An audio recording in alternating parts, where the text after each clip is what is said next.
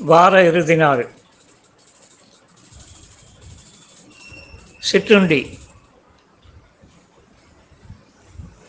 ரவா கதம்பம். ரவா கதம்பம்.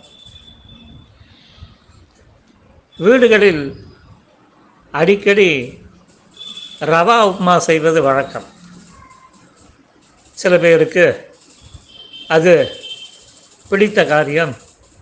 சாப்பிடுபவர்களுக்கோ சமயத்தில் எரிச்சலாக இருக்கும். அந்த எரிச்சல் ஆசாமிகளை குஷிப்படுத்துவதற்காக ரவா கதம்பம். முதலில் மீந்த உப்மாவினை தனியாக எடுத்து வைத்துக் கொள்ளுங்கள்.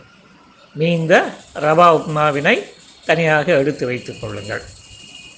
இன்னொரு பக்கம் காலையில் நாம் செய்து வைத்திருக்கிற குழம்பு எதுவாகிலும் வத்த குழம்போ பருப்பு குழம்போ எந்த குழம்பாக இருந்தாலும் அதனை தனியாக எடுத்து வைத்துக் கொள்ளவும்.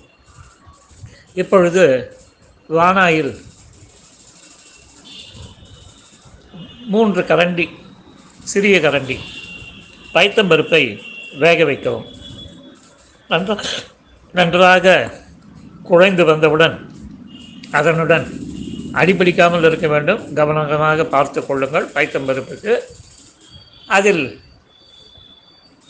இந்த மீந்திருந்த உங்கள் காலையில் சமைத்திருந்த தளிகை பண்ணி இருந்த குழம்பினை அதில் கொட்டுங்கள். ரெண்டு தக்காளியை கட் பண்ணி அதில் போடுங்கள். ரெண்டு மிளகாயை கட் பண்ணி போடுங்கள்.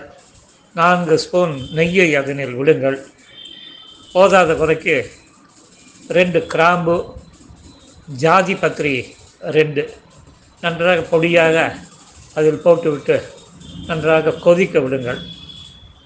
இந்த கலவை கொதித்தும் போது அந்த மீந்த உப்மாவினை கொட்டி நிதானமாக கலருங்கள். அந்த அரிசி கதம்பம் செய்யும் பத அளவிற்கு இதுவும் குழைந்து வரும். குழைந்து வந்தவுடன் கடைசியினில் இதனை இறக்கி வைத்து பரிமாறுங்கள். பத்தே நிமிஷத்தில் தட்டினில் அந்த நீந்த உப்மா காணாமல் போய்விடும். மீண்டும் அடுத்த தலிகை செய்முறையில் சந்திப்போம். இந்த புரோகிராம் அனைத்தும் திரு நந்தகுமார் அவர்களுக்காக ஆடியோவாக தரப்படுகின்றது. வணக்கம்.